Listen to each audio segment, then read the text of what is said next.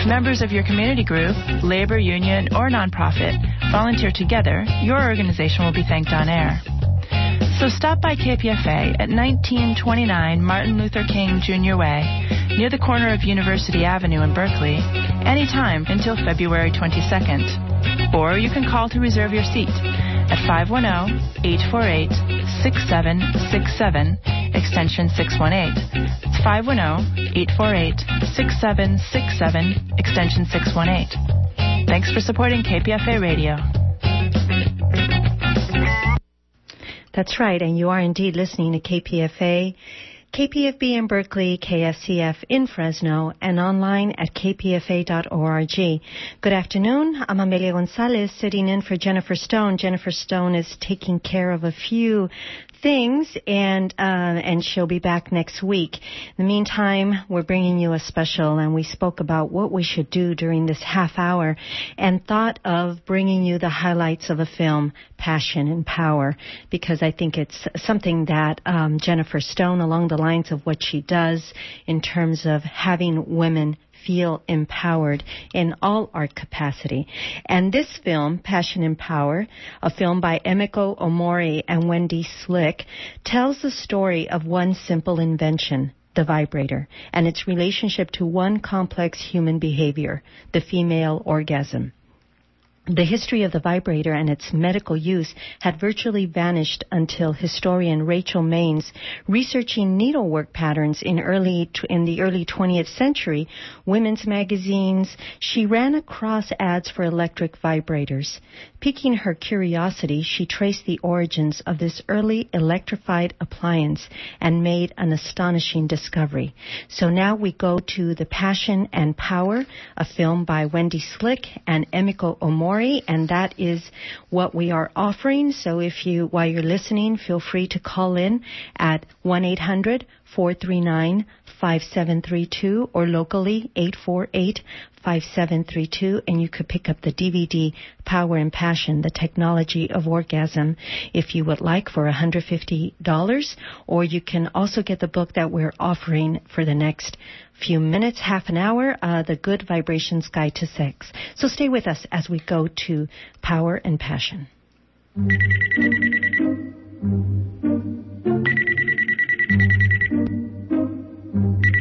The morning of November 11th, I believe it was. There was a voicemail message on my cell phone said, Mrs. Webb, there's been a warrant issued for your arrest on an obscenity charge. Uh, please be sure to turn yourself in between 4 and 5 this afternoon with a $1,500 bond. Uh, it'll be very quick, very brief, just a walk through, fingerprint, mugshot, all that, um, just formality. And then we'll have you out again. And I was in shock. One of the states that has a law against selling vibrators is Texas. They had the first model legislation in 1976, which which states that you may you may own a vibrator, although it's illegal to sell them. You may own up to five, you may have five vibrators, but not six vibrators, because uh, that would signify intent to sell. Uh, in Texas, however, of course, you may you may buy, trade, or sell as many guns as you want. Uh, and it's also perfectly legal, of course, both to buy and to sell Viagra. I was in a uh, director's meeting that they were having, and they turned off the lights and were waving this purple lighted vibrator around, and I'm trying to be, oh, okay, and I'm trying to be very sophisticated. And even though I've been married 42 years, and I certainly, you know, know what goes around, I then realized that I had lived under a rock a little bit. I'm in a cab one time driving, and, and the and the cab, and he says, "What do you do?" And I said, "I'm an, uh, an author and a publisher." And he said, "Well, what book did you write?" And I said, "Liberating Masturbation." And he drove right into the car in front of us. I had to learn about my boyfriend who told me I had a clitoris. I didn't even know I had one. And then he told me about it.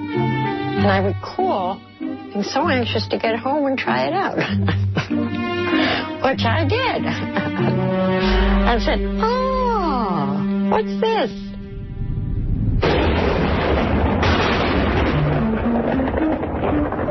I was working in 1977 on an article about needlework history, uh, American needlework between 1880 and 1930. And I was very interested in the, uh, the crochet and tatting and knitting, and especially ethnic influences on them. So I had to get like, you know, huge piles of needlework magazines because there's no, you know, index of American needlework periodicals. So the only way you can find what you're looking for is to go through and just look, turn the pages. And while I was doing this, uh, I kept being distracted by these these goofy ads. Matrimonial ads, and there's uh, ads for cures for alcoholism that are mostly like 40% alcohol, and chickens that lay colored eggs, and all sorts of goofy stuff, and vibrators.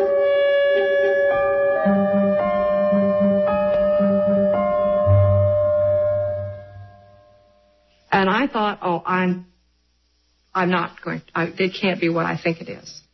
But maybe I should just make a few notes like where I saw this ad, you know, that this is Modern Priscilla 1910, Woman's Home Companion 1906. I started taking notes like that. And then when I went to graduate school at Carnegie Mellon uh, between 1979 and 1983, uh, I talked to Tracing the history of the vibrator took her back 2,500 years and unlocked a secret history of women's sexuality, doctors, and deceit. When I, when I first read about um, the, the invention of the vibrator, I wanted to know why are doctors inventing this device? What is it they think they're doing? People always have something in mind when they uh, invent a new technology. They have some need in mind that they need filled. And I was extremely surprised to discover that doctors had felt they had this need for a massage technology. And I thought, well, why do they need a massage technology? And that's when it really got interesting. That's when I found out there was this connection running all the way back to Hippocrates, that it was used as a treatment for hysteria, which was supposedly caused by the revolt of the uterus against neglect. So in order to prevent it from feeling neglected, you had to give it some attention. But when I went into the details of what these treatments were like, I was really astonished that here we have like Forestus writing in 1653 that you massage for, for hysteria, you massage the vulva with uh, the with your fingers inside. You call in a midwife. You use fragrant oil, and that there's this paroxysm. And I thought, my God, Miss Mitchell,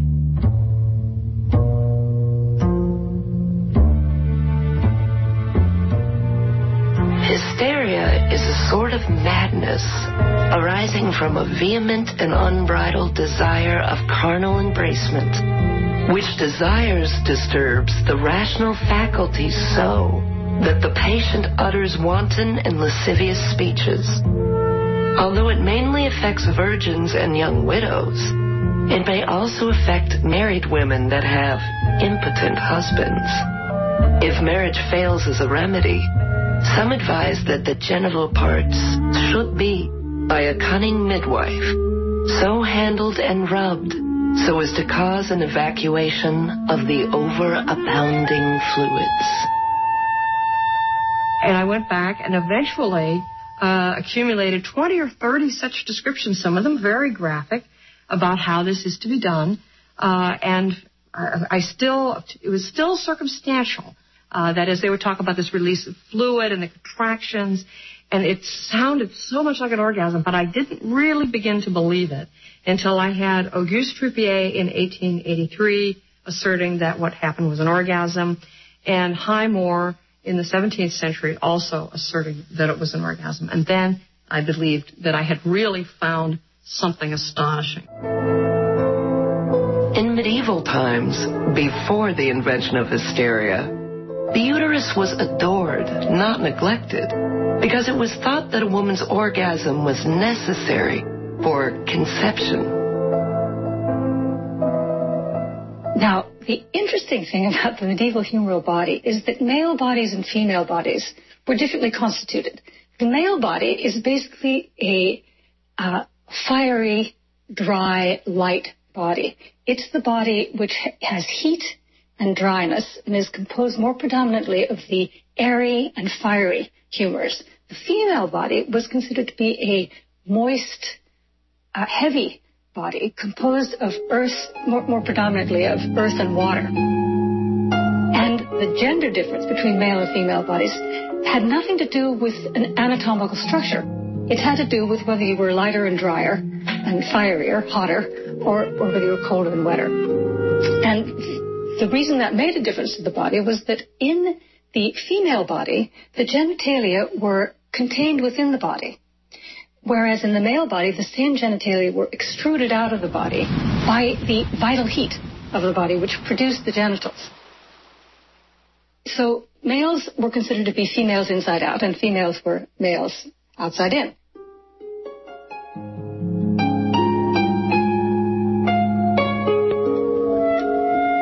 Effect of this was it was thought that in order to assure conception, the female body had to be heated up. It had to uh, to spring life, to get to produce vitality. The female body had be heated up so that in order to assure conception, women had to have orgasm.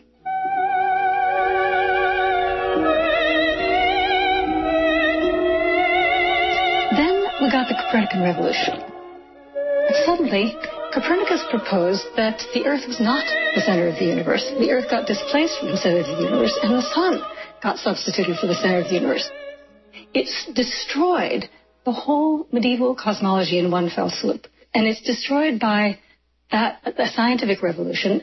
It's destroyed in the second instance by a social revolution, which is the rise of the middle class. The status of the middle class woman is now defined by a new vision of her body. The wrong body. The male body becomes the model of what a proper body is. This is the body that can contain itself, the body that doesn't waste things. And there's now a whole language of waste. You can waste sperm, for example.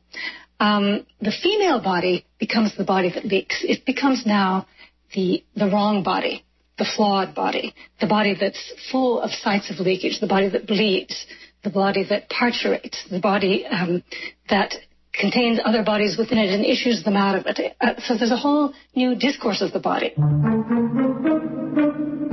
And the epitome of this is going to be the Victorian body, in which a discourse of such containment and propriety as to be uh, stiff, absolutely proper women's bodies are tightly constrained by practices like corseting. Emotion is now tabooed. Flows are now tabooed. By the 18th century, orgasm is no longer required for conception. There's no reason to heat up women's bodies. The discourse of orgasm now disappears from the cultural language. Nobody talks about it anymore. And by the 19th century, there was actually a question about whether women had orgasm specifically whether proper bourgeois women had orgasm at all.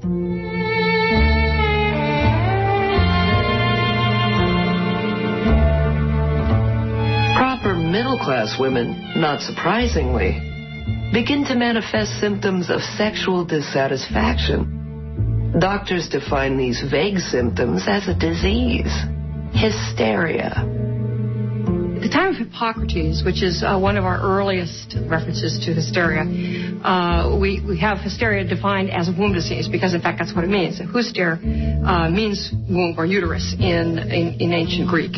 And it would, re- it would revolt against neglect if it didn't get frequent attention. Uh, so it was the first thing you were supposed to try was uh, if she was married, she was supposed to go home and have sex with her husband and see if that, that helped. And of course, a lot of the time, it didn't.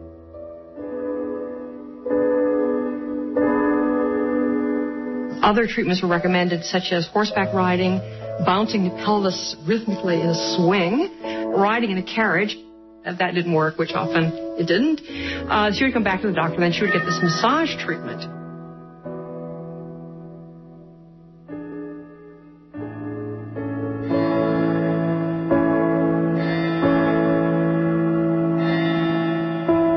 The idea was to produce an effect which was called the hysterical paroxysm calling it an hysterical paroxysm, that's all what I call social camouflage.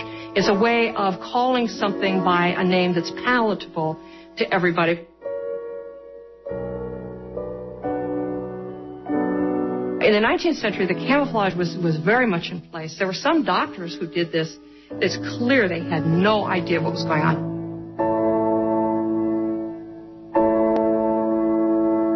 Symptoms of hysteria yawning, itching, stomach upsets, insomnia, reading French novels while wearing tight corsets, disagreeing with husbands. Any symptom you might have um, could be a symptom of hysteria. In fact, Charles Lasègue, a 19th century French physician, said of hysteria that it was the, the waste paper basket of otherwise unemployed medical symptoms. Uh, my, I think my favorite symptoms of hysteria are anxiety, uh, sleeplessness, uh, vague feeling of heaviness or uneasiness in the abdomen, uh, and uh, my, my absolute favorites, sexual fantasy and vaginal lubrication. Now, with symptoms like these, of course, they found an awful lot of sick people. The idea of producing orgasm was to cause a crisis of the disease, and then she would feel better for a while until, of course, you know, the symptoms would return. She'd come back to the doctor and so on and so on for 2,500 years. This was great for doctors because these are the ideal patients. First of all, they're not going to die of their disease, right? Because we would say they're not really sick. Uh, and then, of course, they're not going to recover from it either, right? They're, they're chronic patients are going to come back regularly, lending a new meaning to the expression cash cow.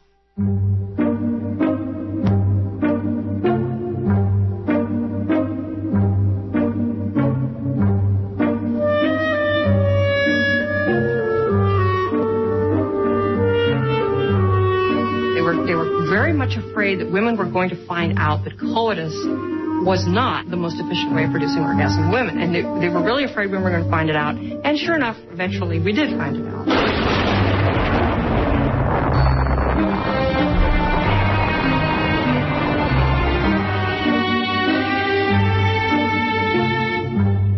We have, of course, the, the water power, which is very old. That goes back into antiquity. Um, Um, and we don't really know much about the invention of it and who produced it and so on. But we know that by the middle of the 19th century, anybody who produced hydriatic technology was producing some form of douche bath or douche therapy. Saratoga Springs had the best of both worlds. They had gambling for the men, and they had the water cure for the women.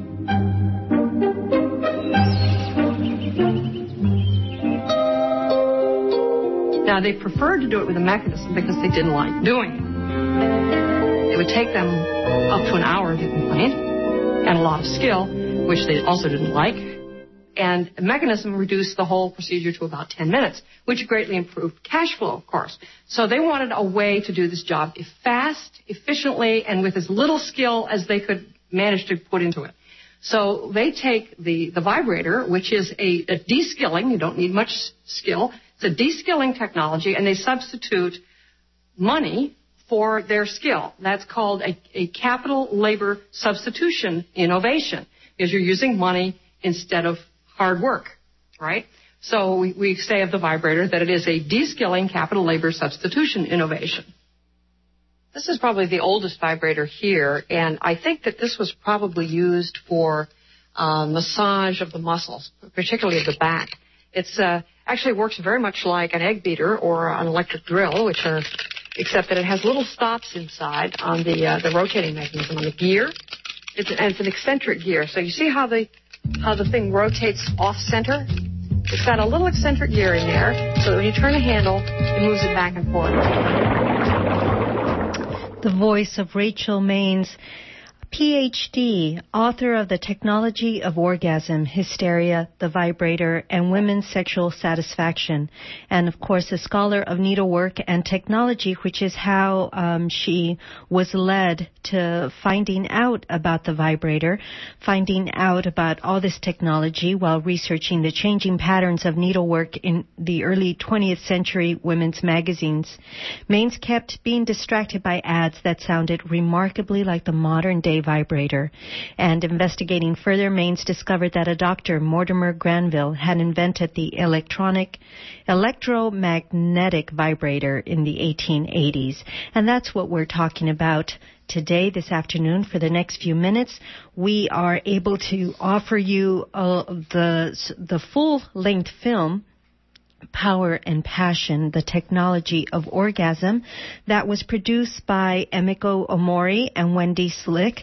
They have been kind enough to offer us the film at a discount rate in order for us to be able to offer it to you as a thank you gift. And this is something that, you know, we have brought to you um, in a previous fund drive and has been very popular with you, our listening audience. And we are also able to offer the book Good Vibrations Guide to Sex, which is a wonderful package uh, deal if you get both of them. We offer that for a $250 um, subscription rate. That is uh, 20 less than $21 a month if you choose to get both. The film goes through the history. The cast of characters, as you heard, are plenty. You have the um, again the expertise of Rachel Maines. You also have Dale Williams, who's a pioneer and feminist and founder of Eve's Garden, who uh, talks about very candidly about what it meant to um, find out about her body. And you have Reno, a New York performance artist, also talking about her um, her observations and openness about her vibrator experiences. Joanne Webb, you heard her briefly in the beginning talking about how she's a, as a church-going mother needed to bring in a little extra income, and she became a sales consultant for Passion Parties, modeled on the Tupperware and Avon. Uh, Passion Parties uh, sold erotic goods to women's homes, and unbeknownst to her, uh, Texas has laws forbidding the sale of items that stimulate the human genitals. Leave it for Texas, right?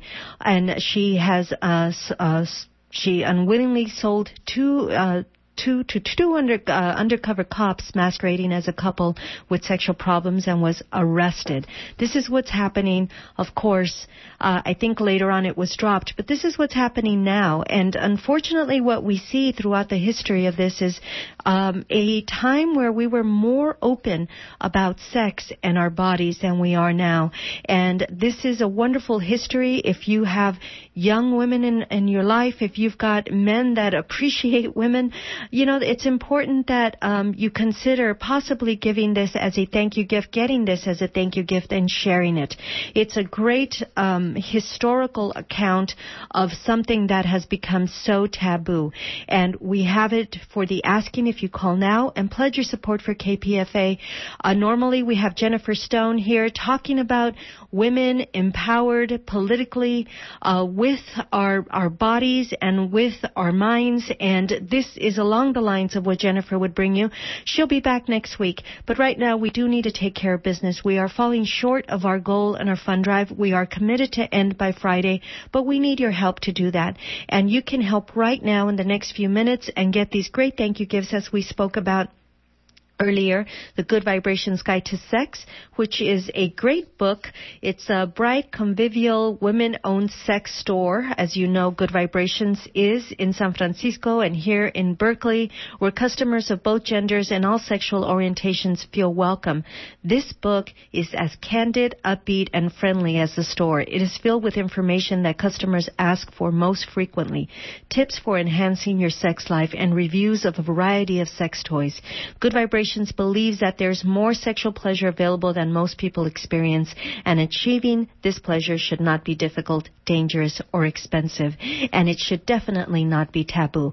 If you believe that our uh, pleasure and our, our, our enjoyment of our bodies that um, that have been given to us and that take us throughout our lives is is a way to go. Won't you consider um, pledging your support for KPFA, pledging your support for the um, the unfettered conversation that you're not going to get anywhere else. We're hoping that you do. We hope that you support this. We're hoping that you support the arts here. You're, we're hoping that you support these independent producers that took a risk and decided to make this film. I'm sure that um, you know there were a lot of other uh, sexy uh, topics, if you will, not no pun intended, but that there were other topics that may be more of more import, if you will but nonetheless, they did it, and I think it was a great service to do this to women and do it to the men that appreciate women and to all of us to know about our body and know how history and in in the history that how our bodies have been treated differently. Very important to remember that. 1 800 439 5732 848 5732 is the number to call. Again, what we're offering is the DVD Power and Passion, the technology of orgasm. If you call now with a $150 pledge, $150 is exactly $12.50 a month. It is a little, uh, I think is what a movie costs these days. I'm not really sure. I unfortunately don't go to the movie as much as I would like.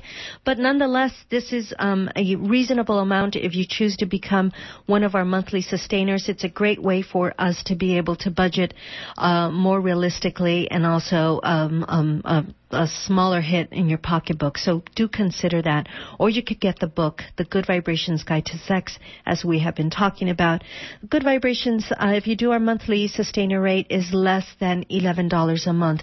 Won't you consider becoming a monthly sustainer, becoming part of the KPFA family, becoming part of the free flow of information and alternative views of the world? 1 800 439 5732 848 5732 are the numbers to call. And again, we have these uh, gifts for you. If you're listening to us online at www.kpfa.org, consider hitting the support link there. It's the first page that comes up. Consider becoming a member that way. And you can see all the goodies that we have been able to offer throughout our drive. Whatever it is that you would like, uh, it's important that you do call in and support the arts here. We're, here we are in, in between uh, free speech radio radio and in between the public affairs programming that we uh, bring you, and, and, we consider it a break to ponder um, maybe uh, issues, topics that you wouldn't. Uh, Jack Foley brings you poetry. Jennifer Stone brings you her her wonderful wit every Tuesday. Uh, Denny Smithson brings you interviews, and of course we have Richard Wolinsky on Thursdays, and we have Open Book, which is a uh, a uh, potpourri of different talent that we have here at the station. We bring you uh, authors, we bring you theater, we bring you a lot of what is going on in the arts. Please support what KPFA does in order to support our local artists, such as Amori, uh, Amori, um, I'm sorry, Emiko Omori and Wendy Slick won't you go to the phone and support these amazing filmmakers that have brought this film? There's a lot that has been said about this film. This film is a great, uh, a great uh, part of add addition to your um, what is it? Your video collection. I'm so sorry. I'm actually a little uh, getting sick in case you haven't noticed, but nonetheless, I am here excited about being able to offer this to you, and I'm hoping that you're excited enough to go to the phone, pledge your support, learn about the history, learn about how women have been discounted by being told that they're hysterical. And of course, now we don't have the treatments that we did back in the day. It sounds like that was a, an important way to um, to treat it. Uh, and unfortunately, we have mechanized ways, or even well, that's not unfortunate. It's a, a, sign of the times, but it's it's something that we could talk about openly. Where you could learn more about it, be informed about it, and feel okay about knowing your body. There was a whole well, one thing that we didn't get to in the film is the whole 70s movement of women discovering themselves and uh, and learning about their bodies, feeling empowered. There's a lot. There's a whole section of the film that talks about that. It was part of the women's movement, and it's uh, and it's it's it's a great you know it's it's a great reflection on how the personal is political and the political is personal. That's why i really appreciate this film and I, am hoping that you do as well. If you go to the phone and pledge your support you could get it. 1-800-439 5732 848 5732 is the number to call. We have three people on the uh, on the line. We have only one minute left. I'm hoping that more people go to the phone and pledge your support for KPFA. For your financial support is what we're asking for in this last week. We are committed to ending on Friday, but we do need your help to do that. We have to make at least um, about a hundred thousand dollars a day to be able to meet our goal. And for those of you who might not know, our goal is based on our budget.